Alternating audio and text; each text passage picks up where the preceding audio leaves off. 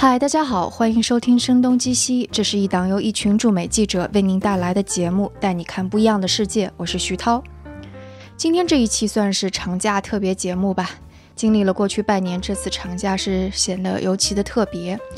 那这次节目我们也会聊得相对的轻松，会聊到最近一次的长途飞行，也会和大家多少 update 一下我们现在正在做的事情。那今天和我在一起聊天的人也比较特别，是我的合伙人打雁丁教。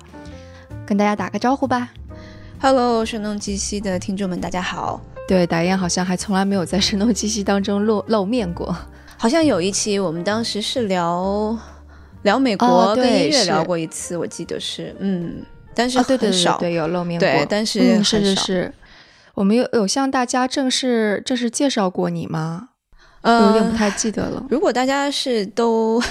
同时在听《声东击西》和我们这个其他几档节目，像是《硅谷早知道》的，可能会知道我是谁。但是如果只听《声东击西》的话，可能还是对我不太熟悉吧。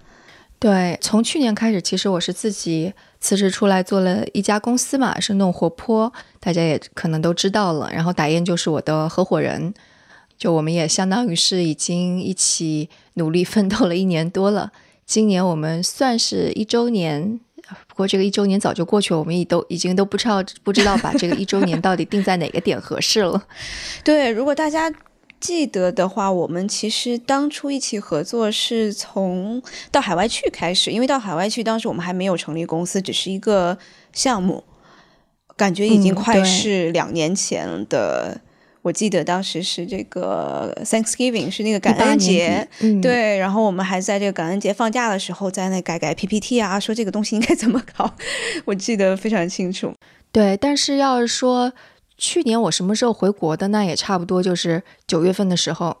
我把旧金山那边的东西全都给收拾收拾，也是九月份回国的。所以打雁其实也是今年九月份，其实也就是一周前。对对，回了国，然后现在打雁是在隔离中。对我现在在广州隔离中，已经隔离了一周了，所以还有一周的时间，我就可以 出关了。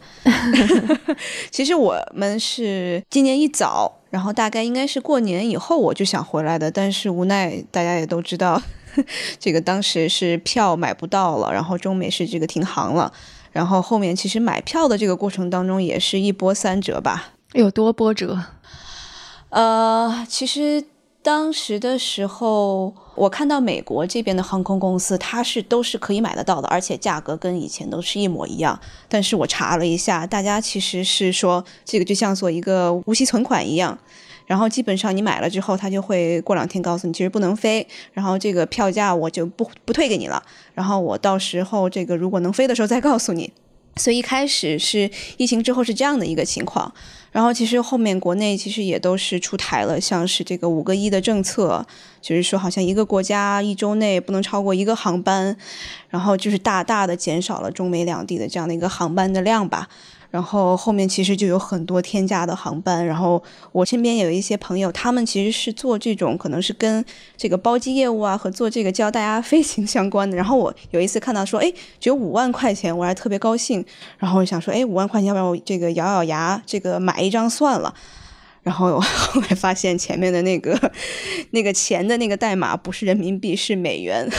然后我就只好作罢了。对对对对对，三十五万人民币，是的，是的。然后其实。国内的这些票也都是非常的不好买，像是这种国航啊，然后南航，基本上你在网上都是查不到的，就不知道它什么时候会有票。然后我只能是这个各种去这个找网上的攻略吧。然后后来发现，其实这个每一天就是每一周，然后什么航班在哪一天的这个运营，其实他们都是有不断的在变化的。然后所以你直接要去这个网上找，直接去像是我们原来那种可能一搜，然后一堆航班列出来，这个是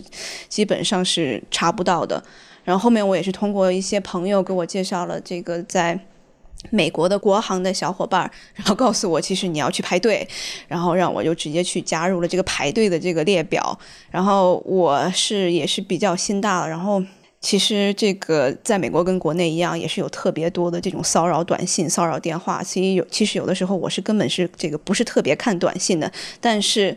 这个国航如果要通知你，然后已经排到你了，你可以去买票了，会给你发一个短信，然后这个短信你一定得在三个小时之内，然后去买。如果错过了这三个小时，你就买不到了。然后 就得守着它，就得守着它。然后这个我还当时还问那个小伙伴，我说万一是晚上怎么办？他说啊，应该不会了，这个一般都是在这个正常的时间会给你发短信的。然后我。应该是过了快一个月吧，然后我发现这个给我发了一条短信，但是我 看到这条短信的时候已经是第二天了，然后我就赶紧去试试这个这个链接还能不能买，然后是当然是看不到任何的票的了，然后我就说啊那怎么办？他说你可以再续约一下，然后我又去续约了一下，然后续约要花钱吗？续约不花钱，这个其实都是不用花钱的，但就是啊不确定性特别强。因为 就你好多东西要计划嘛，所以就是让人搞得非常的这个疲倦。我续约完了之后，我又继续在等。我心想，这个不行了，这个我这个太多事情都要耽误了。然后我就开始在找这个别的航空，看看有没有恢复。其实这个时候就已经到了这个八月底，然后快九月初了。很多其他的朋友也都陆续的回到了国内了。然后他们就反正给我了也支了挺多不同的招吧。然后我也在看这个，像美联航啊，像达美这些航空公司，他们的这个机票也有一些是特别便宜的，比如像是这个美联航，它有三千八的，但是我这个 赶紧要去买，在最后付付款的那一刹那，然后我突然想起来。就是今年年初我买了一张票要去这个 South by Southwest，就是西南偏南的那个活动，后面不是取消了嘛？然后我有大概一千多块钱的这个 credit 在里面，我心想这个不能浪费了，我一定要把它先用上。然后我就没买。然后等到我找到这个之前的这个 credit 的这个码，然后我再回来，这张票已经没了。啊，争分夺秒，就是感觉整个过程非常的这个。这个惊心动魄吧，然后我再看其他的票，就是至少是五千块、六千块的了。然后我就只能是再去搜别的地方，然后好不容易、好不容易，然后找到了这个南航，然后有一张比较便宜的票，然后算下来大概才人民币一万多，就赶紧买了。这个我也不想管太多了，我就直接一看转了三趟机，转就转吧。然后大概这个在路上可能得花个三四十个小时，心想那事不宜迟，然后就这个就是买了。所以我现在已经回来了。转三趟机那个也真是太可怕了。对你说，像以前其实这个两边来来回回经济舱，其实最便宜的能五百多就能买到来回的往返机票，然后对这个稍微可能像放暑假呀，七八百也就差不多了。所以现在确实是就特别像是我们可能是两边都有业务呀，或者是这种可能上学的学生啊，还是挺惨的。对，真的是便宜的时候，我还做到过大概四千人民币买到了一个超级经济舱吧。那是最便就还蛮便宜的时候，哇，那真的便宜。对我也震惊了，因为我以为我就是捡了一个漏，就是哦，就去年回国的时候，也就是去年九月份的时候，我我也是我说什么时候东西收好房退了，我就什么时候买机票，所以我相当于是我走的前前一两天我买的机票，所以已经没有什么位置留给我了，然后也挑了一个比较便宜的，然后等到拿到机票的时候一看，哇，居然是超级经济舱。我也是震惊了，对，现在就不是这种情况了，因为这个航班实在是太少了，所以我觉得这真的是去年我回国的时候完全没有想到的一个情况，就没有想到真的中美之间，当然这个也不光是中美关系的问题了，也有疫情的关系，就能够让全球化 的进程就打断成这样。其实中美其实应该是在五六月份的时候吧，还是稍微再晚一点点。其实是也有这个通航的互相的一个这个 battle，这个你还记得吗？吵来吵去了一下对，我不太记得了。对，因为我觉得吵的事情太多了。这确实也是的，感觉好像像是两个小朋友就在这个动不动你好你打我一下，我打你一下，但是好像都还没有特别严重的事情。但是就是说你不爽我也不爽你，你推我一下我推你一下，嗯，哎你你在飞行过程当中顺利吗？哎呀，这个买机票只是这个万里长征第一步呀。然后，其实后面特别麻烦的是这个健康证明，因为在九月十五号之前，在美国这一边是你只要就是健康打卡打个十四天就可以了。我也是，就是其实从一个多月前我就开始每天打卡了，但是到了九月十五号之后，它就变成了这个核酸的这个。结果报告你要上传到呃有一个应用上面，就小程序上面。这个小程序其实你一定要在这个你拿到报告的十二个小时之内上传上去，然后那边好像应该是本地的大使馆的工作人员帮你验证之后。然后给你一个一个绿的，下面写上 HS 的这样的一个核酸的一个码，然后到时候你可以给到这个航空公司来看，但这个码只有三天的这个有效时间，所以这个就比较 tricky，因为美国不像是好像其他几个国家，我中间我也问过其他一些这个加拿大的一个同班机的小伙伴，他们可以当天拿到这个核酸的一个证明。大部分美国的这种核酸的一些检测，它起码是要这个两到三天的。然后我其实就做了三个不同的核酸的测试，呃，像是谷歌的这个叫做 Baseline，然后 Baseline 它告诉我它是两到七天。要给我这个结果，天呐，这个两到七天太不确定了。血定阿的核酸，对，然后他其实也都是想说，我不知道到时候来我们这边测的人大概有多少的这个量，所以他也不会这个说给你一个特别确切的时间。然后我又去了那个 CVS，就是美国的一个这个 pharmacy 这个这个药店，他们的这个测试是。两到三天，然后我还去了我的这个家庭医生的我的一个医疗的 provider，他们是用的那个大的检测机构叫做 LabCorp，然后他们是大概需要三天，对，所以就我就是各种的排列组合，如果这个。核酸的结果出来早了会怎么样？出来晚了会怎么样？所以，然后能不能赶上我给这个时间给到大使馆工作人员帮我这个验证完了之后，然后后面这个三天我还得转机嘛？中间对吧？我这个转机还，我觉得这个特别像奥数题，说假设小丁 需要做核酸检测，他怎么样才能够正常的赶上他的班机？请答题，唉，所以这个就是一个概率问题，所以我就这个在我日历上画了好多。如果第一天是怎么样，最好情况是怎么样，最坏情况是怎么样，哎，还是挺崩溃的。后来是哪个核酸检测赶上了呀？第一个 baseline 是没赶上，因为它两天就出来了。对，然后第二个套太早了。对对对，我是那个我自己的家庭医生的那个 One Medical 那个。他给到我的这个时间刚刚好，我就上传上去了。然后 CVS 的就是我已经出发了，他才给到我。但其实如果要上传那个也是可以，但是就是有点时间上面心里会有点这个紧张吧。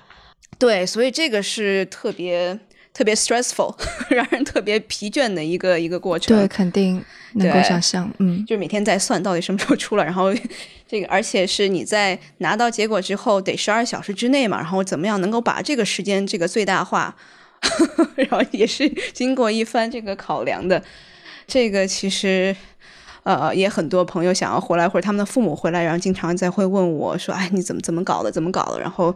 呃，我其实也有看到，好像有一些更加贵一点的这种测试，然后可以当天出，所以大概可能如果没有保险的话，要花个两三百美金呢。所以如果你时间充裕的话，还是推荐之前的这几种，基本上是免费的。哎呀，你看我都不知道，就是你当时压力那么大，同时你还要完成 很多公司的其他事情，然后同时还要做奥数题。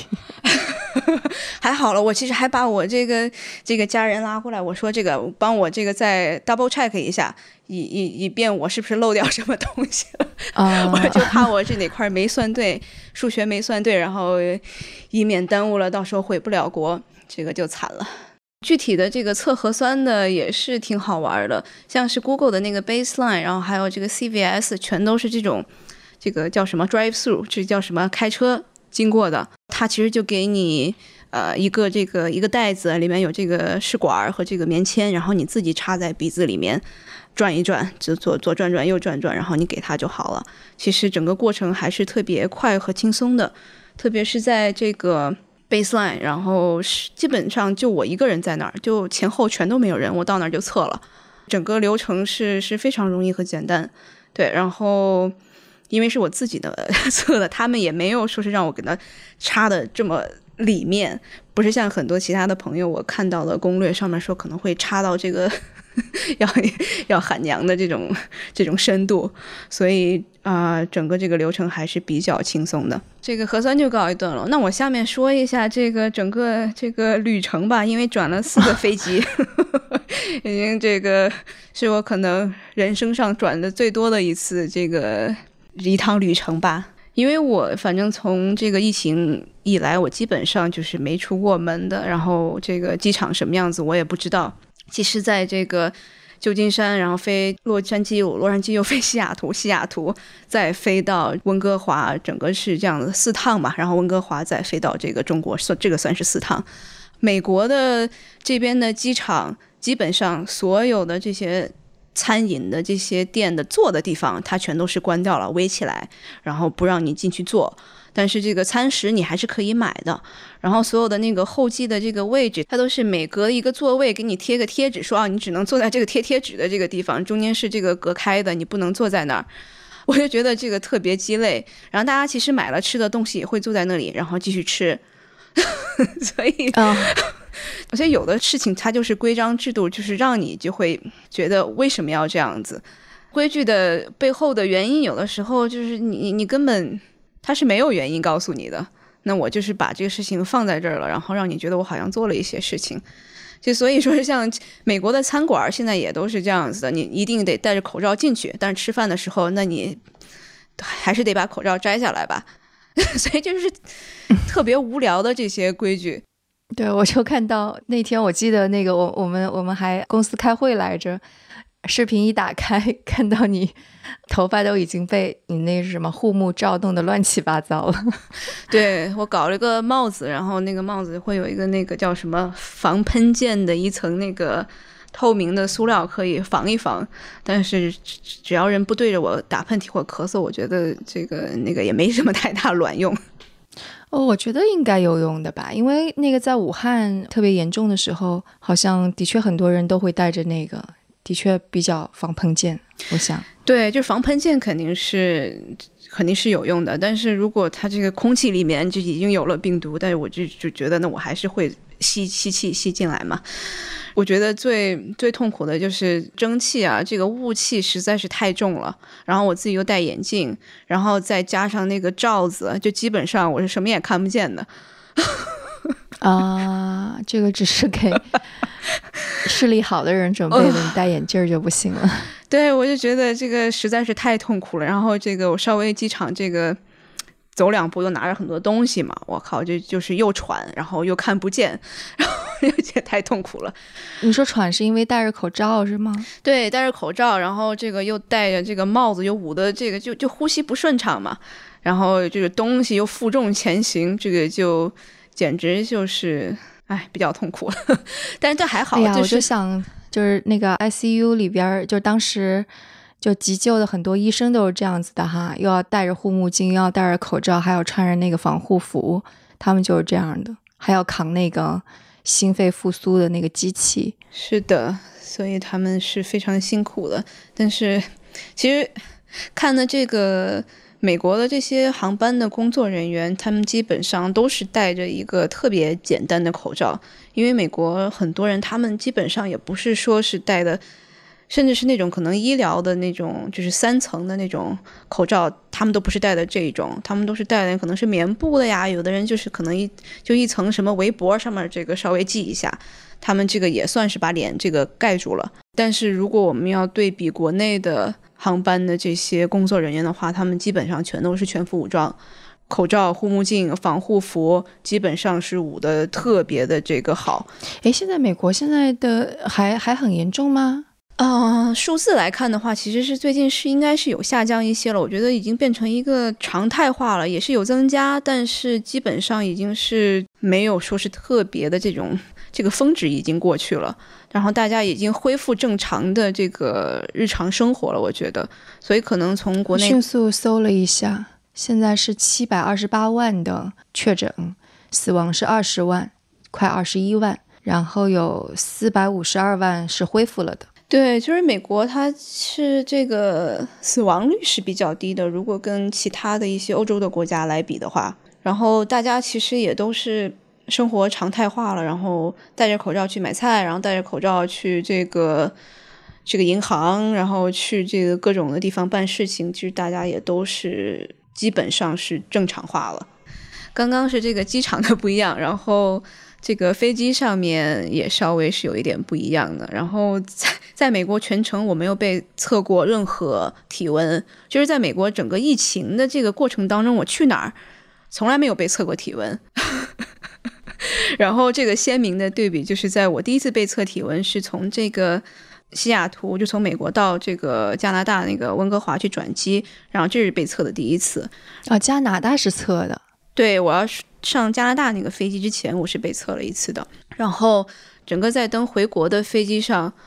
从这个登机口测过两次，然后再到飞机上，大概可能是上飞机测过一次，然后这个中间可能快要快要到的时候又测过一次，就整个在飞机上面就测过了这个这个四次了吧，这样加起来。所以这个落地，其实这个基本上可能每走一个，也不能叫关卡吧，就每走一个这样子，可能是一个点儿吧，一个站点，我们都会被测一次。所以整个这个对比也是非常 非常明显的。然后美国其实最近也是在海关这一边，也是说我们以后不会再测体温了，因为他们的理由就是体温可能不是一个特别好能够判断。这个新冠的一个潜伏期的一个标准，就是说你可能啊，很多你携带者你根本就这个体温其实是这个没有变化的，所以他们就不测了。所以你进关现在去美国的话，你是不用被测的。哦，好吧，是的，是的，就是这我们不说这个谁对谁错，我就这个只是跟大家来说一下两边的政策和一些对比吧。对，现在国内进小区啊，进个商场也还是要测体温。有严格的地方，不过很多地方已经不严格了。所以说，这个就是挺不一样的。我观察到的这个地方吧，而且是飞机上面的这个乘务人员，他们都会说啊，这个，哎，这位先生，你的这个体温稍微有点高，你这个稍微多喝点水，你散散热吧啊，要不然这个稍微有点、有点、有点危险。啊，对对对，我前面那个大叔，我不知道是不是因为穿了防护服还是怎么样，真的是可能是这可能温度是偏高了一点的。就是在说到听到这个话的人也好紧张，对对对，然后我还会这个摸一下，哎，我是不是体温升高了一点？对，然后我在美国其实整个的这个那么多航班飞了转了三趟吧，然后没有看到一个人是穿防护服的，但是从啊温哥华飞到国内，基本上大概我觉得应该是有百分之二十的人是穿防护服的。你是说机组人员吗？没有乘客。对我其实一开始就做了蛮多的这个准备的功课，在前面几个月疫情特别严重的时候，是很多人穿防护服回去的，然后甚至是有的人他可能就是为了不上厕所，他甚至是穿了一些纸尿裤，而且成人纸尿裤，然后他就直接是这个避免有任何的这个跟外部这样的一些接触吧。然后吃东西喝东西呢，肯定是就不用说了，是不会不会的。所以我就觉得，可能现在疫情可能稍微恢复了一点，应该不会有人再穿防护服了。但不是，应该还是我目测吧，大概有百分之二十的人是穿了防护服的。然后一上飞机，其实就发现了 很大一包这个零食，反正各种饼干啊、小蛋糕啊，然后一些水和饮料，然后基本上这就是我们这个整个十来个小时的飞行的一个全部的这个食粮了。但是相对于美国来说的话，还有这个空姐给我们在。就是倒的那种水是里面是有杯子的，然后再给大家发，然后我就心想，这个他们是认真的吗？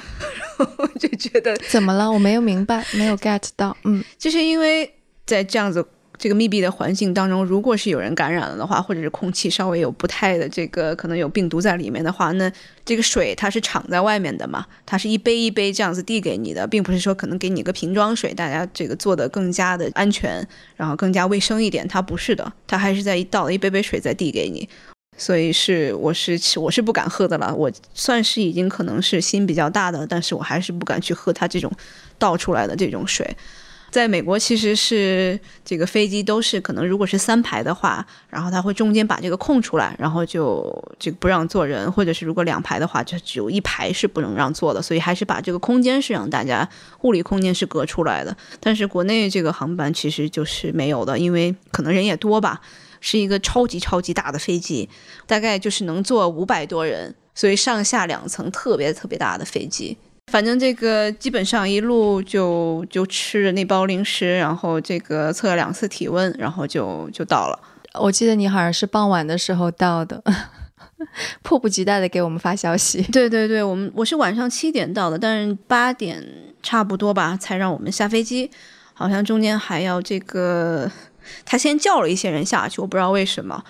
可能是抽检吧，还是怎么样？然后我们大概是下了飞机之后，就在那个等待区里面，我们大概可能又坐了大概有两个多小时吧，因为前面呢也还是蛮多其他飞机的其他航班，然后得不断的一个个来去做检测，然后过海关，然后整个流程还是蛮繁琐的。我觉得好像应该是经过了能够有三四道关卡吧，然后最后才是出来坐上了这个去到酒店的大巴的。然后国内的这个核酸检测，我就觉得非常的 用心了，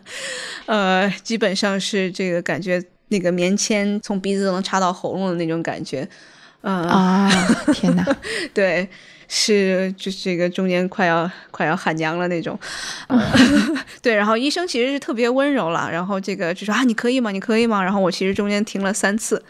然后就觉得实在是这个不断的在这个干咳，觉得实在是太难受了。但整个流程是非常快的，就是一旦这个这个队动起来了之后，还是挺快的，然后就是就出去了。工作人员基本上应该也是很已经很熟练了哈，对对，包括各方面的流程，是的。然后，反正基本上是大家都是穿着这种特别严的防护服，戴着这个面罩，然后看不见大家的脸。最后，其实出去的时候已经，我感觉已经过了有四五个小时了。对对对，我记得我你给我发短信的时候，那时候都已经我们你还说估计十一点能够到酒店，然后后来是差不多十一点多的时候，你还在大巴上。对，十一点都没到大巴上，十一点还在排队等待大巴，然后应该是一点多到的酒店。对，然后这个坐大巴，然后去什么酒店，又是一个特别值得这个跟大家讲一讲的一个一个点。因为我回来之前其实也做了好多的功课嘛，然后很多人就说怎么样能够说是选到好的酒店，然后怎么样说可能避免一些雷区，然后我就觉得这个全都是扯，完全没得选。没有的选，对，有的人说哦，你可以在拿行李那里等一等，我觉得这个也是扯。然后基本上就大家顺着队你排出去，你坐上什么大巴，你去什么区，这个完全都是看到时候什么区是有酒店是有空的，然后你就去哪个区。但是哪个区的这个酒店的话，也有这个参差不齐的这样的一些质量，所以就只要干净卫生，其实后面就就好了。我觉得大家也不要说是有太挑剔了啦。我看好像现在国内的新增确诊也基本上都是国外输入型，所以这种的筛查还是蛮有必要的。对，就基本上其实整个的入住酒店也都是非常的流程化，因为他们都非常有经验了嘛。然后你去先填一填你这个有没有医疗保险，然后聊一聊，就是写一写你这个症状，写写你联系方式，然后怕你真的是如果是被确诊的话，好像就得被拉去直接拉去医院了。然后进来这个酒店还给了我们一一个晚餐，因为十二个小时，然后加上落地大概有五个小时吧，然后基本上已经快成饿瓢了，真的是非常饿。这个到酒店，然后他们是给我们留了一份餐嘛，我觉得还是挺挺好的。然后。整个入住的过程也都是这个酒店的工作人员也都是围的，也是把自己穿的非常的保护的非常的好，对。然后每天现在是两次的检测体温，早上测一次九点，然后下午两三点再测一次，对。然后基本上我这个酒店可以买外卖，然后可以订快递，然后我就觉得哎呀。太爽了，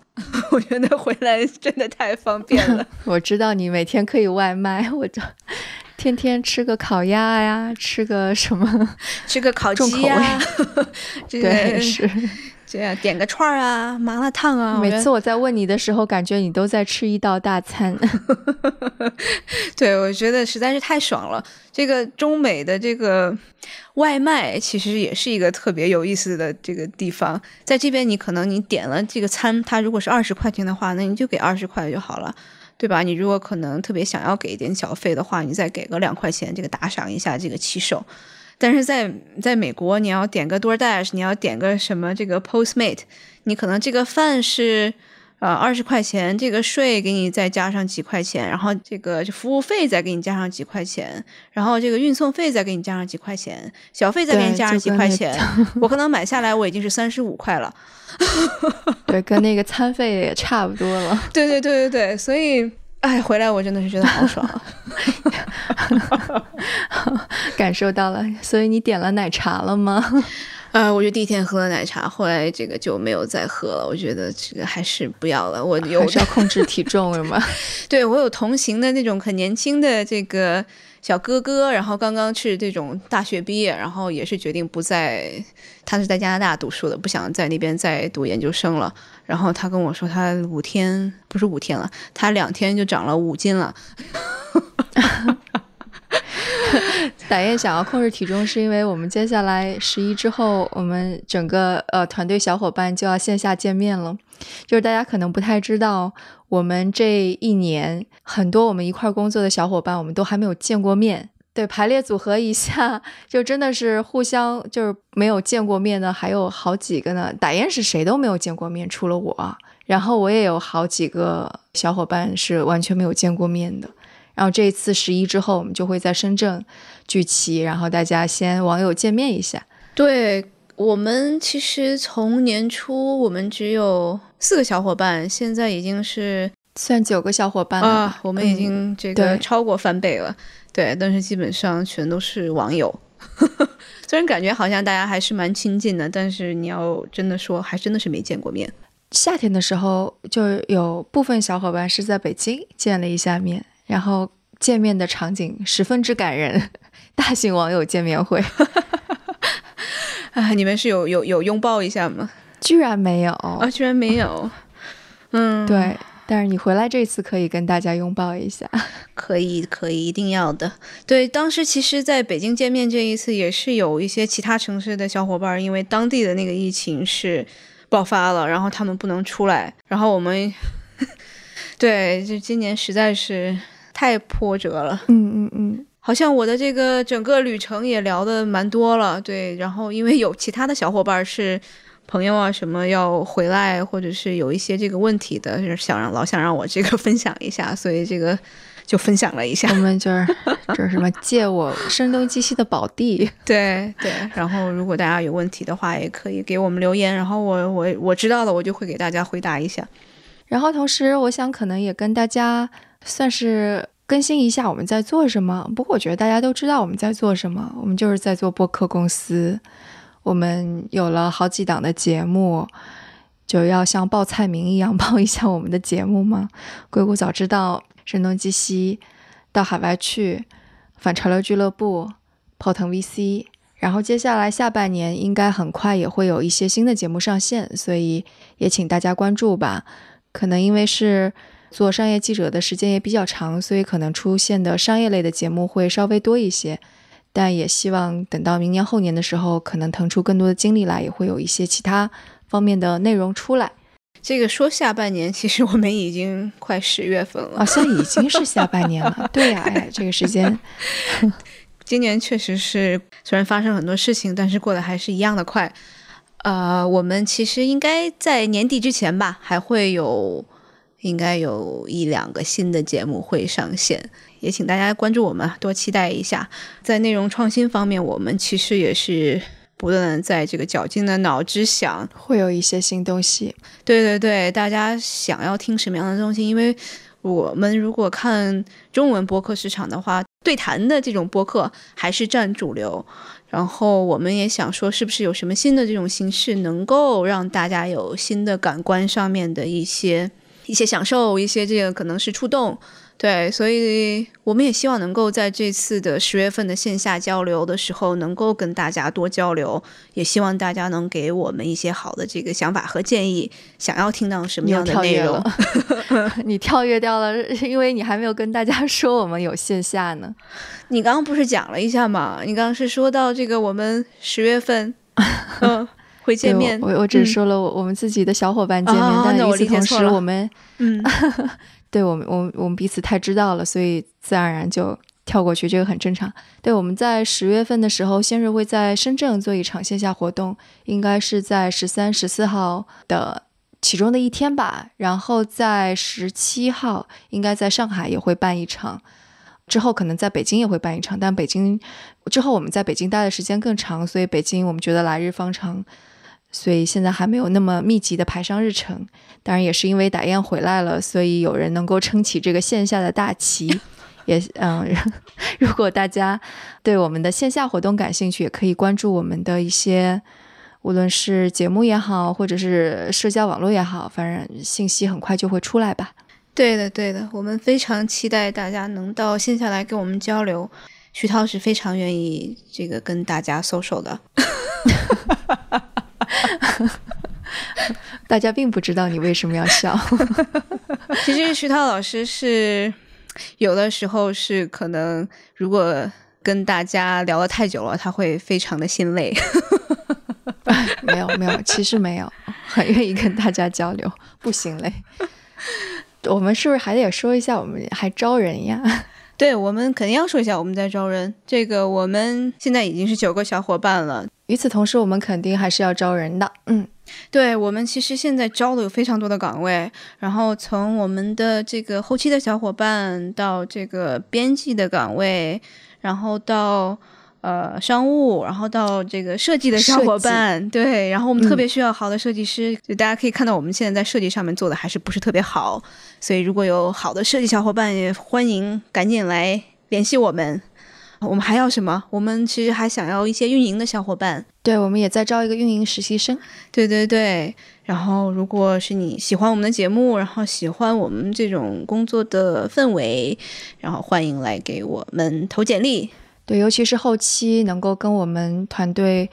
就是做后期非常棒的迪卡布里辛老师一起工作，他还是能够教大家 很多东西的。我这么说合适吗？教大家很多东西，迪卡普里辛老师确实是很赞的。对对对，是非常赞。我觉得我们团队最亮点的地方就是所有的小伙伴们都非常的优秀吧，然后都非常的积极，因为是在。播客和做内容的这个行业里面，如果没有一个特别有好奇心的这样的一个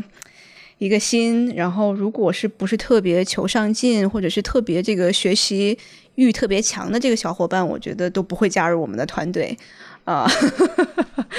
我觉得现在加入我们团队小伙伴都是在这些方面做的特别特别好的，而且我们有什么福利呢？我们的福利，我们的福利就是什么看电影啊、看书都可以报销，然后特别鼓励大家的创造力能够释放出来。对，然后我们也准备试试，如果是呃，如果大家去哪里玩，然后还能做出特别好的这个节目，然后我们会把这个费用报销给大家，当然是有这个额度限制的哈。就是 要 要人家玩的时候还要接着做节目，但是但是这个不是这个双赢嘛？你看你又玩了，又能产出好的这个内容，而且还能被报销，多好。觉得一言难尽这个福利，对。然后我觉得可能呃，我们团队的小伙伴还有个特点就是彼此就是自驱力都特别强吧，所以每个人其实都是在自己做的那摊事儿上面是做出了很多超越我们预期的东西，成长的也非常的快。我感觉就是大家彼此之间也是不断的在学习，包括我跟打雁肯定也从大家身上学到了很多东西，这种感觉特别好。就觉得我们我们的这个公司是跟随着小伙伴们自己成长起来而成长起来的这样的一个有机体，而且有的时候我真的觉得会像是一个家庭一样，就我跟大家在一起工作都感觉特别幸福，太难得了。对，我觉得大家都比我棒。这个谦虚就太过分了。没有没有没有，我觉得大家肯定是都是互有专长的，很多地方确实是我不如大家。对你说，像是我们，甚至有的时候我们的实习生，他有的时候可能在某一个领域，然后说出来，我觉得都是非常的这个掷地有声的。他在这个领域都是有蛮深的这个见解。然后有的时候，我就觉得开会的时候，看到大家说一些什么，就忍不住要微笑，就真的。哎，我现在回想起来过去，你不要说我是，不能说我老。对，就过去一年，我真的觉得是，呃，我工工作生涯当中非常开心的一段时间啦。嗯，所以就也希望更多的小伙伴能够加入我们这么一个很愉快，然后又能够成长很高速的团队，然后彼此学习，彼此成长吧。对，而且我们现在好像也分散的团队的成员也是比较分散的。我们现在在北京有小伙伴，上海有小伙伴，深圳有小伙伴，还是在那个乌鲁木齐也有小伙伴。所以其实我们，所以其实我们不觉得地点会是限制大家的一个一个限制吧。所以就无论你是什么地方，你都不妨跟我们来聊一聊，给我们写邮件、发消息，我们来看一看我们是不是适合一起工作。哎，我要不再来给你一些灵魂拷问？我觉得今天没有灵魂拷问，不太适合声东击西。好的，那你来拷问我吧。你觉得这过去一年你最大的成长是什么？我觉得其实就是面对不确定性吧。啊，对，是，我觉得太不确定了，不确定性了。对，然后我其实最近采访的很多嘉宾，我都觉得从他们身上学到了挺多的，特别是教育的这一期。就怎么样在疫情当中，其实是最早是怎么样能够寻找一些确定性？我觉得可能是我学习到的很大的一个点，在我今后的工作和生活当中也可以遇得到的，也可以用得到的，就是怎么样能够一些小的一些，可能是 routine，这个中文怎么说？这个呃比较规律的作息，或者是一些那个规律的日程。对，就怎么样能够在不确定的这个生活里面找到一些自己确定的事情？就像我现在在这个酒店里面，其实每天也是有这个很确定的日程的，自驱力由此可见一斑。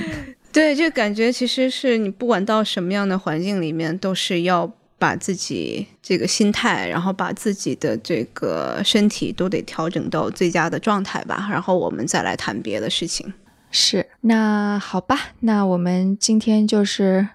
漫谈的，我们这算是走心吗？我们走心的做了这一期漫谈，